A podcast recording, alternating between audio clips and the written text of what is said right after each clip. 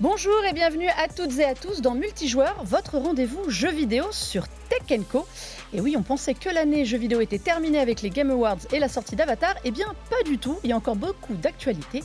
Et pour en parler cette semaine, eh bien, deux nouvelles têtes dans Multijoueur. Pierre, bonjour Pierre Trouvé. Bonjour Melinda. Ah, journaliste à la rubrique Pixel du Monde. Bon, les gens qui suivent l'émission t'ont déjà aperçu, mais nous étions euh, dans un autre environnement à la Gamescom. mais écoute, très contente que tu sois là.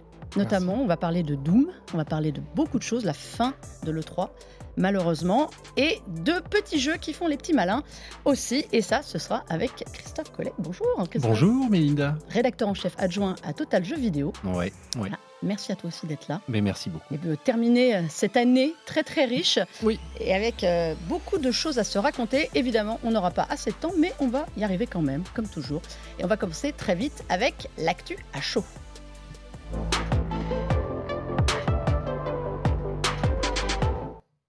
Eh bien, l'actu à chaud, elle est vraiment toute chaude. C'est la fin officielle de l'E3. Cette fois, ce ne sont plus des rumeurs, ce ne sont plus des informations balancées comme ça. C'est l'ESA, l'organisateur du salon, qui l'a annoncé lui-même hier euh, via un tweet.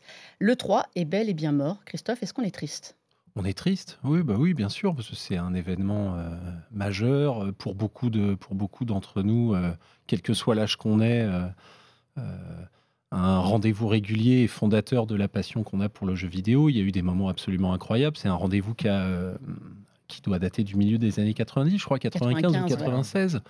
Bon, et qui est, qui est monté en puissance au début des années 2000 de manière, euh, de manière vertigineuse. Certains y sont allés. Euh, au minimum, on les a regardés de loin avec passion, les conférences. Enfin, oui, oui, bah oui, oui, nécessairement, parce qu'il n'y a pas de. euh, même s'il y a d'autres rendez-vous dans l'année, il n'y a pas de. Il n'y a pas de choses aussi euh, grandioses et fédératrices que euh, ne l'a été le 3 dans ces grandes années, disons. Quoi. Donc euh, oui, bien sûr. ouais. Alors, pour ceux qui ne sauraient pas de quoi on parle, s'il y en a encore, le 3, c'était le grand salon du jeu vidéo de Los Angeles qui se tenait au mois de juin, euh, qui était initialement ouvert à la presse et euh, aux gens du milieu. Donc, c'était un rendez-vous professionnel où étaient présentés, il y avait des très grandes conférences où étaient présentés euh, les derniers jeux, les dernières consoles. On a vu beaucoup de Mmh, consoles. mmh.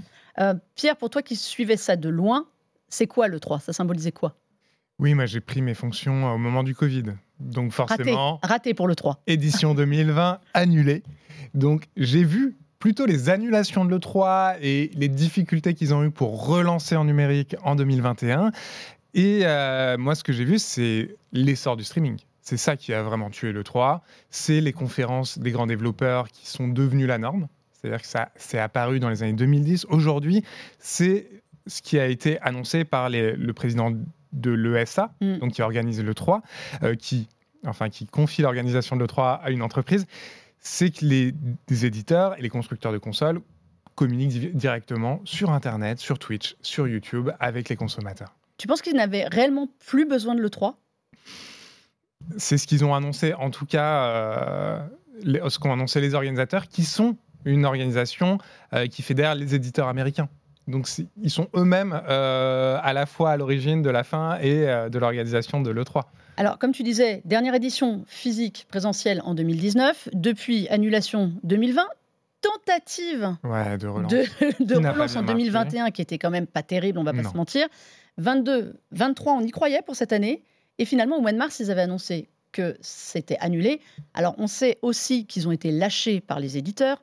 Euh, hormis Ubisoft qui avait dit OK pour y aller, globalement, personne n'a voulu euh, y aller. Ils étaient aussi lâchés depuis quelques années, de toute façon. C'est euh, quand même par les éditeurs. C'est quand même un gros sujet de fond depuis euh, depuis des années parce que euh, il y a de la place manifestement à d'autres moments et dans d'autres organisations pour des salons physiques. Enfin, la Gamescom, Hmm. pour ce que j'en sais, se porte bien. bien.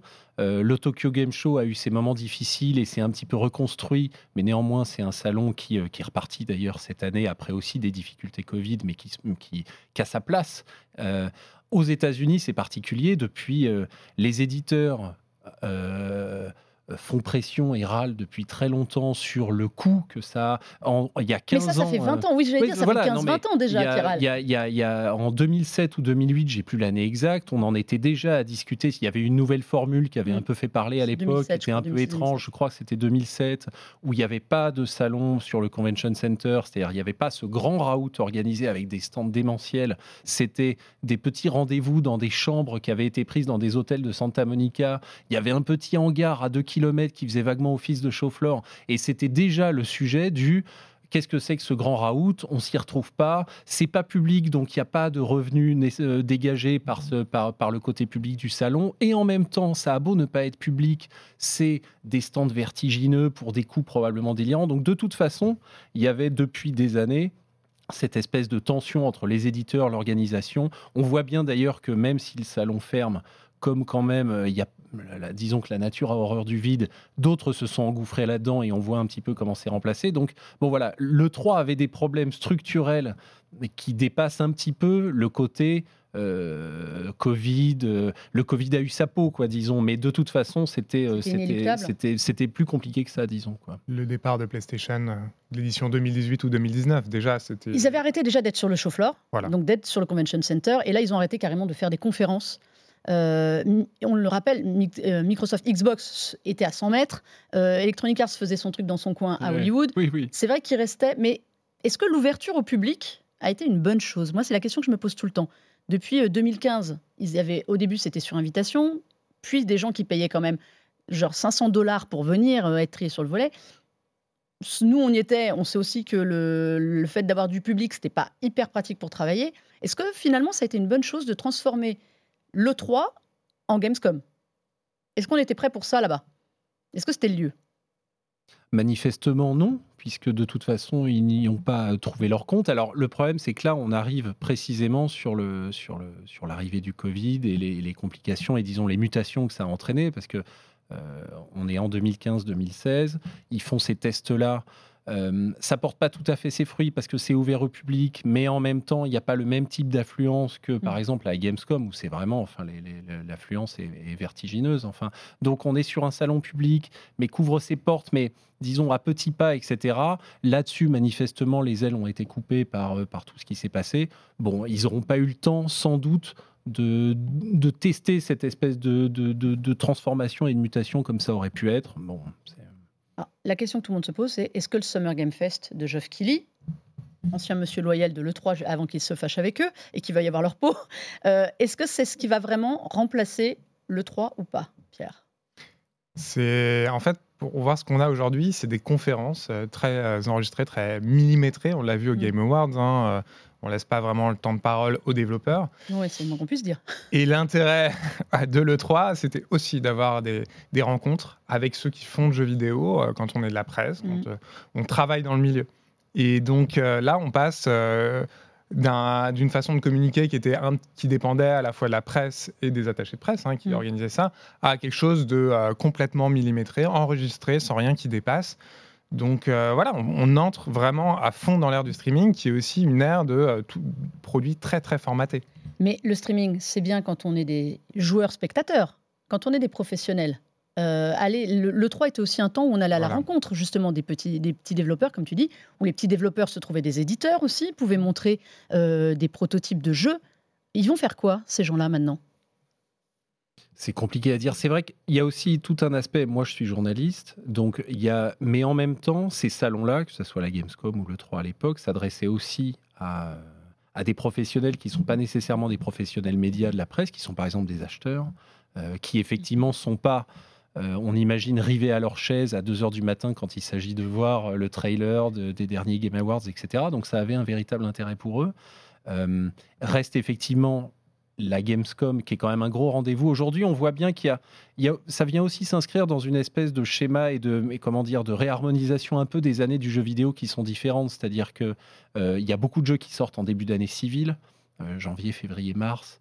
Avril, ce qui était moins le cas il y a Mm. encore, il y a, il y a ne serait-ce qu'une dizaine d'années. Donc on voit bien qu'il y a les Game Awards et cette espèce de route, mais complètement millimétrée, qui n'est pas, qui est pas physique à proprement parler, qui vient un petit peu euh, faire des annonces de- en décembre. Six ou sept mois plus tard, ou disons huit mois plus tard, on a effectivement la Gamescom qui a pris sa place pour tout ce qui consistait à faire vraiment des rendez-vous euh, physiques, un peu à l'ancienne, si je puis dire, avec des acheteurs qui se déplacent, des journalistes qui vont voir. Et au milieu de ça, bon, la place de l'E3 devenait compliquée. La place, de, la place du Summer Game Fest est, est me concernant un peu floue. On voit bien en même temps que euh, le rendez-vous est, le rendez-vous est pris. Le rendez-vous du mois de juin, les le gens, les, gens ils restent pris, fidèles quand même. Oui, oui, Donc euh, oui, on, a vu, Xbox a fait sa conférence, euh, euh, Ubisoft aussi, tous les autres, toutes les conférences qu'on avait l'habitude d'avoir, euh, sauf PlayStation qui l'a fait en amont, elles ont eu lieu au mois de juin. Mais c'est vrai que l'utilité n'est pas la même. Le temps du mois de juin reste en tout cas. Oui, oui. Mais alors là, pour le coup, pour la presse, indéniablement, euh, parce que de toute façon, même si on n'est pas au contact des développeurs, le fait est qu'il y a des annonces qui sont faites, on voit des nouveautés. Il y a malgré tout, même si ça c'est un peu backstage, au moment où ces annonces sont faites, des studios et des éditeurs contactent pour faire des présentations un peu différentes, alors à distance, etc. Mais ça reste un temps qui consiste à découvrir des jeux, etc. Maintenant, bon, pour, pour d'autres types de professionnels, ça paraît un peu, ça paraît un peu moins intéressant pour le coup, ça c'est certain. Donc un mot pour finir sur le sujet E3, messieurs, que va-t-il advenir du mois de juin? Je pense que les conférences vont rester, hein, cette année on peut le voir. Mais comme l'information est tellement diluée au fur et à mesure de l'année par les grands événements euh, dont parlait Christophe, mais aussi par des petits directs qui viennent de ça et là, euh, de Nintendo, de PlayStation ou des éditeurs, en fait, on, des fois on a des petites déceptions. Moi, le Summer Game Fest de cette année, je trouve il y avait presque pas d'annonce. C'était trop long, il y avait Voilà. rien et il a personne. Et ceux qui mettent lui sous sa bannière ne veulent pas y être. Donc euh, Xbox et Ubisoft dans leur conférence n'ont jamais parlé du Summer Game Fest. Par. Voilà, et ils ont fait des Mm. conférences qui, pour, euh, pour leur part, étaient plutôt intéressantes. Mm. Et donc, on voit une, une explosion un peu euh, du temps de communication, mais la saison du mois de juin, je suis très très d'accord. Elle, est, euh, elle reste un peu capitale, elle annonce les, les nouveautés de l'année euh, suivante. Voilà. Bon, bah, le 3, c'est fini, mais pas le jeu de vidéo au mois de juin. Euh, un autre pour qui c'est fini, c'est le jour d'après pour The Day Before. Elle est facile, mais j'avais envie quand même de la placer. Euh, si vous n'avez jamais entendu parler de The Day Before, Christophe, comment est-ce qu'on résumerait ce jeu sorti de nulle part et reparti aussi vite? Reparti très vite, beaucoup plus vite qu'il n'était prévu. Euh, un jeu qui a été annoncé il y a, alors je veux pas me. tromper 2021, de- je crois Ça doit dater de ça, ça. 2020, 2021, Oui. quelque Pardon. chose comme ça, euh, qui a été tout de suite remarqué euh, parce que le- le- la première bande-annonce, le premier trailer était extrêmement euh, engageant. C'est-à-dire, on avait vraiment, bon, des- les graphismes étaient de haute volée. On avait quelque chose qu'on nous promettait comme étant une espèce de mélange entre, alors en termes de direction artistique, c'était The Division avec des zombies, donc un peu The Division cross Last of Us. Complètement. Euh, dans un monde extrêmement ouvert, très urbain, euh, façon MMORPG, c'est-à-dire vraiment contrairement à The Division qui est un peu plus fermé, bref, on va pas rentrer dans les détails, mais plus ouvert. Donc les ambitions étaient très très grandes. En toute logique, euh, on tout le monde l'a un peu suivi de près et s'est s'est un peu accroché à ce truc qui était, qui était un jeu qu'on avait envie de voir arriver, qui a été, qui était annoncé l'année dernière, qui a été décalé une fois, deux fois, qui devait sortir d'abord bah, précisément en juin. D'ailleurs, il devait sortir en juin dernier. Finalement, ils l'ont annoncé à l'automne. Ils l'ont un peu poussé. Il est sorti en décembre. Et, euh, et l'arrivée a, Ils été, sont euh, et l'arrivée a été catastrophique. Ils sont pris le mur. ils se sont pris le mur euh, de plein de manières différentes en fait. C'est-à-dire que d'une part, entre-temps, il a été annoncé que le jeu sortit en accès anticipé sur PC alors qu'au début, ça devait être une sortie 1.0, y compris sur console. Finalement, c'est un accès anticipé sur PC. Le jeu est dans un état déplorable. Et au-delà de ça, la promesse, le résultat final n'est pas sur le fond exactement la promesse du jeu. Donc il y a en plus des, des problèmes qui sont au-delà de ah là là, il y a des bugs un peu gênants. C'est pas cyberpunk. si. Mm. C'est pas- C'est-à-dire que la promesse n'est pas tenue sur le fond et sur la forme, c'est une cata. Tant et si bien que, de manière euh, tout à fait inattendue malgré tout à ce point-là, quatre jours après la sortie du jeu, le studio publie, euh, publie un communiqué de presse pour dire bon, c'est terminé, on en reste là, on ferme les portes, euh, merci, au revoir. Enfin, c'est lunaire, c'est quand même la première fois qu'on voit ça. Un message dans lequel ils expliquent quand même que malheureusement, le projet a échoué financièrement. Alors, selon les, des, des rumeurs de chiffres qui sont parus, ils ont quand même fait euh, 11 millions de dollars en trois jours de chiffre d'affaires et 400 000 ventes. Enfin, on est sur un projet qui est quand même pas un jeu anodin, lambda. Euh, le fond, c'est pas ça en fait. Le problème de fond, c'est quoi? C'est quoi? C'est ça On n'arrête pas un jeu au bout de quatre jours euh, comme ça. c'est tout le flou autour de l'affaire en fait, parce qu'on n'a aucune preuve que. Enfin, ils ont toujours dit qu'ils allaient rembourser. L'éditeur a dit, pardon, qui est Maitona, a dit qu'ils allaient rembourser les Pas joueurs. tout de suite quand même. Hein. Ils l'ont dit de, deux jours, à- en tout cas au moment où ils ont annoncé qu'ils fermeraient les portes. Ils ont dit qu'ils allaient Ouais. rembourser les joueurs. C'est tout le flou autour de l'affaire. Vraiment, il y a une histoire d'emballement total des joueurs et des médias aussi, parce que le premier trailer a été publié sur un site très respecté, américain, IGN. Ouais. Et Il donc c'est du son aile quand même. hein. Ils, ont, Ouais. ils ont bombardé de trailers pendant des mois et des mois. Oui, mais on ne sait pas si c'est du brain content, donc c'est-à-dire des produits sponsorisés. Donc, dans ce cas-là, ils se prennent un retour de flamme en ce moment, qui, qui est logique parce que ils ont entre guillemets mis leur marque sur le jeu et on ne sait pas si c'est parce que la rédaction l'a choisi. Grande chance que ce soit le service commercial. Et euh, donc, c'est eux qui ont. Donc, il y a une question autour de l'emballement des médias. Les joueurs aussi ont mis beaucoup d'espoir, mais c'était pas des préventes, c'est des wishlists. Il était le jeu le plus wishlisté de Steam, c'est-à-dire que les joueurs disaient j'attends ce jeu, et ils recevaient des alertes sur leur mail. Ce qui donne aussi un levier pour les développeurs et l'éditeur surtout euh, pour euh, lever des fonds. Mais on n'en sait pas plus parce que Il n'y a pas eu de crowdfunding, par exemple, sur ce Voilà. jeu. Alors, ça se fait beaucoup, c'est c'est beaucoup à la mode. Et on sait qu'il y a des projets qui ne voient jamais le jour, mais qui gagnent l'argent. Voilà. Et il y a énormément de. de- c'est ça aussi le jeu vidéo aujourd'hui, c'est qu'il y a tellement de concurrence, notamment sur Steam, donc la plateforme euh, en, en ligne, pour émerger, qu'il y a beaucoup de gens qui vont envoyer des bandes annonces euh, un petit peu trop euh, euh, montées pour que ce soit vrai ou vendre du rêve. Et tout le monde s'emballe.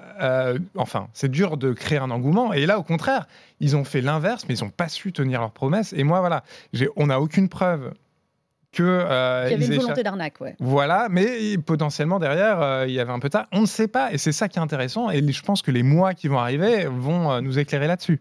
Parce que c'était pas un studio, c'est pas le premier jeu euh, du studio. euh, Non, non, voilà, c'est ça. C'est-à-dire qu'il n'y a pas de preuve Voilà. manifeste de volonté d'arnaque. C'est indéniable. Néanmoins, et c'est ce qui fait un peu le, le sel et le piquant de cette affaire, c'est que, euh, comment dire, euh, c'est pas le premier jeu du studio.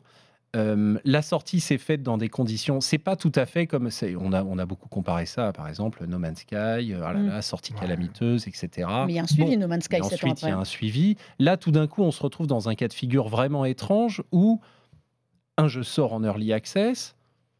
Dans la foulée, on ferme les portes, littéralement, merci, au revoir. Euh, encore une fois, ce qui se passe aussi, c'est-à-dire que là où on est au-delà du ah, on n'a pas exactement fait ce qu'on aurait voulu faire, euh, ça a été compliqué, le jeu et le résultat final n'est pas la promesse qui avait été faite. Et encore une fois, c'est-à-dire que typiquement, si on veut continuer le parallèle avec No Man's Sky, un jeu, un jeu qui a beaucoup fait parler pour ça, le jeu avait ses défauts. Néanmoins, quand on nous vendait euh, l'univers et des milliards de planètes, on avait grosso modo l'univers et des milliards de planètes. Là, ça ne ressemble pas au jeu du premier Là, trailer ça et à la ressemble pas au jeu du premier trailer. Les mécaniques de jeu sont pas là. Donc, effectivement, il y a une espèce de, de flou total sur mais qu'est-ce que c'est que ce produit? Pourquoi ça a été présenté comme ça? Pourquoi ça se finit comme ça? On n'aura pas la réponse tout de suite, mais c'est vrai que c'est un cas vraiment très atypique, ça Ouais. c'est Est-ce certain. qu'on aura seulement la réponse? Parce que est-ce qu'en est-ce qu'en fait, ils n'auraient pas dû sortir un vrai jeu en early access, c'est-à-dire en assumant le fait que le jeu ne soit pas dans sa version finale? Parce qu'au final, en- entre le premier jeu, on, on a dit qu'il devait être un multijoueur euh, zombie euh, survie. Le résultat final, il n'y a plus personne dans les rues. Alors, je veux bien croire que ce soit la fin du monde, mais là, soudainement, il n'y a plus personne. Euh, on, nous a mis on nous a balancé des courses de bagnole, euh, de la customisation, on a l'impression d'être dans les Sims. Est-ce qu'au final, c'était pas juste n'importe quoi? Est-ce que c'est- qu'ils n'ont pas été débordés par euh, leurs ambitions? C'est une, possibilité, mais encore une fois, c'est-à-dire que manifestement, mais encore une fois, on n'a pas les détails, les moyens étaient là. Euh, et sur, le, sur les procédés, il y avait, manifestement d'autres manières de faire. C'est-à-dire que précisément, pendant très très longtemps, le jeu devait être en version des. Ça coûte pas grand-chose et a priori, c'est pas plus compliqué aujourd'hui, comme tu le dis d'ailleurs, de dire, bah voilà, euh, le jeu va être en early access, même euh, pour X et X raisons, on va travailler dessus. Il aurait pu sortir, pourquoi pas un peu plus tôt, mais en early et on comprenait les choses. Là, c'est vrai que cette mécanique de sortir un jeu au dernier moment, finalement, c'est pas une version définitive, c'est une early et on coupe les tuyaux. C'est euh, c'est- c'est- c'est du jamais vu, en tout cas à ce niveau de, à Avec ce niveau de, de buzz et d'attente. Avec un, un jeu qui sort ultra buggé en plus, donc il n'y aura jamais réparation. Alors, c'est mon troll habituel, mais j'adore. Je rappelle qu'il y a un jeu qui était sorti en early access sur Google Stadia et qui vient de finir meilleur jeu euh, au Game Awards. C'est Baldur's Gate 3. Comme quoi, l'early access, ça a du bon aussi. Mais même Absolument. dans le survie horror, survie horreur, c'est la norme, quoi. Mais y en a oui. tous les ans. euh, voilà, on pense à Valheim, on pense à Sons of the Forest. C'est devenu un, un truc grave. habituel. Ouais, mais là, c'est vraiment exactement ce que disait Christophe, quoi. La, pro- la promesse non tenue. euh, Early exit, là, c'est pas early access.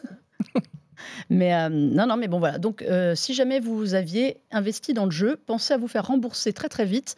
euh, parce que, comme ils l'ont dit quand même, Maïtona, on a dit ils sont OK pour rembourser, mais ils ont précisé à ceux qui en font la demande. Donc, n'oubliez pas de faire la demande si vous êtes concerné. Autre sujet qu'on voulait aborder, qui est quand même important, nous avons fêté le week-end dernier les 30 ans de Doom. Alors, Doom, forcément, même ceux qui n'y ont pas joué connaissent le nom. C'est, comment dire, Pierre, c'est un incontournable de l'histoire du jeu vidéo. Ouais, il y a peu de jeux qui ont un, un peu ce prestige d'être un rentré dans l'histoire du jeu vidéo et d'avoir tout changé. Ouais. Et c'est un jeu pourtant pas facile d'accès. Parle-nous de Doom pour ceux qui ne connaîtraient pas. Doom, c'est sorti en 1993 et à l'époque, euh, voilà, ça casse la baraque. C'est le jeu le plus avancé de son époque. Clairement, il faut se dire qu'à l'époque, la 3D, c'était balbutiant. C'est pas le premier jeu de tir en 3D, c'est pas, pas le premier jeu en 3D, mais euh, le, le moteur de jeu, c'est une révolution. On n'a jamais vu ça. Et il y a déjà eu un succès pour le studio, donc It Software, ils sont texans. Euh, ils avaient fait Wolfenstein 3D, donc il y a 3D hein, dans le titre. On est déjà dans un jeu de tir en 3D, mais et ça avait bien marché. Mais là, euh, ils cassent la baraque. Les niveaux euh, vraiment sont révolutionnaires dans leur conception. On a des murs en biais. hein. À l'époque, il faut se dire qu'on C'était déjà une prouesse technique. Les textures, donc, le, donc le, le responsable technique, John Carmack, un génie euh, de l'informatique à l'époque, et euh, qui propose euh, des textures, euh, donc le texture mapping, d'une enfin, d'une qualité incroyable, même s'il ne fait pas ça trop dans les règles, m'ont dit certains développeurs. Donc voilà, une révolution technique, une révolution dans l'ambiance, vraiment. Dans, dans le game design, dans l'ambiance, parce qu'on est dans un jeu qui est, on- vous le voyez sur les Euh, images. ceux qui voient les images, ce sont les images du premier. Alors oui, ça Alors peut non, paraître là, aujourd'hui un peu euh, rétro, mais à l'époque, mettez-vous 30 ans en arrière. C'est visuellement, c'est une révolution ce qu'on prend euh, dans, dans la figure avec Doom. Donc voilà, des- euh, Doom à, à l'époque, c'est c'est aussi un, un sale gosse. C'est des, euh, on s'inspire de la contre-culture de l'époque. Mm. On est dans euh, Les un mélange 90. d'Evil Dead, euh, 80 même, euh, Ok, ouais. Evil Dead, euh, des Donjons et Dragons, euh, les a aussi beaucoup influencés. Heavy Metal, c'est grosse influence. Voilà, la musique, elle est datée maintenant, mais euh, voilà, ça saigne, c'est gore. Et en plus, aux États-Unis, ça marque d'autant plus que ça arrive au moment, au lendemain des premières auditions du Congrès euh, du, du Sénat, euh, du Congrès américain sur la violence et les jeux Mm. vidéo, parce qu'il n'y avait pas beaucoup de jeux violents à l'époque, mais ça a beaucoup fait couler d'encre. Euh, Il y avait notamment Mortal Kombat, Mm. qui existe C'était la peau de Mortal Kombat. Cette, on en avait parlé dans l'émission. Cette commission voulait surtout la peau de Mortal Kombat. Et arrive Doom, c'est du pain béni pour eux. Le lendemain, boum, Doom. Ils mettent un pavé dans la mare. Donc voilà, ça a marqué son époque. Et surtout, deux héritages très très importants pour Doom. Mm. C'est le jeu multijoueur. Mm. L'enthousiasme à l'époque préfigure celui pour l'e-sport. Com- premières compétitions. Et l'autre chose, c'est qu'il est pensé pour le modding. Donc c'est pas nouveau, hein. ni le multijoueur ni le modding ont été inventés par Doom, mais c'est lui qui crée un engouement de dingue parce qu'on peut éditer ses niveaux, on peut, euh, nous, quand on est joueur, être créatif, euh, avoir des propositions de jeu. Et donc euh, voilà, c'est deux héritages qu'on peut lui attribuer. Ça, Christophe, Doom, je pense que oui. Oui, oui, oui, oui, non, j'y ai joué. Non, mais joué. Le fait est que, euh, euh, comme le rappelle Pierre justement, modding, euh, on, est, on est dans un univers très, très PC. Alors, à Ouais. l'époque, c'était un petit peu intitulé différemment, mais on est dans un univers très PC. Euh, bon, moi à l'époque, je jouais à Aladdin sur ma Mega Drive, donc euh, Autre j'étais pas autre ambiance quoi. Donc euh, donc je, je le connais parce qu'évidemment c'est un des jeux fondateurs de- de- d'un genre et de et de et puis c'est une des pièces maîtresses de l'histoire du jeu vidéo quoi. Mais mais j'y ai pas joué à l'époque. J'ai un peu rattrapé mon retard depuis, mais euh, mais effectivement c'est euh, euh, c'est voilà c'est une de ces pièces maîtresses comme les années 90 en compte quelques-unes quoi. Moi, je dois avouer que j'y ai passé des heures à l'époque sur Doom. Justement parce qu'avec ce côté extrêmement subversif, je jouais à Aladdin aussi. c'est mon côté Doom. Pourquoi est-ce qu'il a marqué autant l'univers justement du FPS Pourquoi est-ce qu'il est plus fondateur que d'autres pour vous? Derrière, il va y avoir Quake, il va y avoir d'autres choses qui sont nettement inspirées aussi de ça. Euh, Ah bah ouais, mais comme, comme, le dit, Pourquoi comme, le, comme le disait Pierre en l'occurrence, c'est-à-dire bon que euh, euh, il y a ceux d'après. Le fait est qu'il est de fait avant. Et puis, effectivement, la techno, la, la, la, la- la techno à l'époque, c'est, euh, ça, ça paraît, enfin, c'est de la science-fiction, quoi. Enfin, C'est le jeu le plus quoi. puissant de l'époque. Enfin, on n'avait jamais vu ça en, en termes de joueurs, cette immersion. Il faut se dire que la 3D, en- c'était vraiment balbutiant encore euh, techniquement tellement dur. Il n'y avait pas de carte 3D à l'époque. Et donc là, il arrive avec ce moteur de jeu hyper puissant et on est dans le jeu. Vraiment, à l'époque, on voyait les jeux euh, en en 2D de loin et Mm. tout. Là, on est, on a un fusil à la main. En- Vraiment, c'était complètement. C'était pas nouveau. On a eu des jeux avant. hein. Je parlais de Wolfenstein et d'autres jeux en 3D. Mais lui, il arrive avec une vitesse, euh, puissance euh, de game design. En plus, les niveaux sont extrêmement bien faits. L'ambiance est fabuleuse, quoi. On, avait, Vraiment. on, avait parlé, on a parlé de Early Access tout à l'heure. Ouais. Ils avaient mis les niveaux à disposition justement gratuitement pour tester en fait Ça, le ouais. jeu. Donc ça c'est quand même ça c'est quand même euh, c'est quand même déjà à l'époque quelque chose d'un peu révolutionnaire. Moi je me souviens des murs. J'avoue que à l'époque la possibilité d'avoir ces murs en biais Voilà. c'était quelque chose. Mm. Aujourd'hui c'est d'une banalité confondante, mais pouvoir viser un peu de biais c'était vraiment quelque Et chose puis, il y de a sans différent. doute, mais t'en parlais là, c'est-à-dire que on est au milieu des années 90, enfin quasi. Euh, le jeu vidéo est en train d'arriver un petit peu de. Le public commence à grandir avec son public. On commence à arriver à passer de ce qu'on pourrait très grossièrement parler de d'un public vraiment enfant à un public ado post-ado qui va se révéler avec l'arrivée de la PlayStation deux ans plus tard, etc. Donc on est vraiment dans la transformation du, du, du marché et du public vers...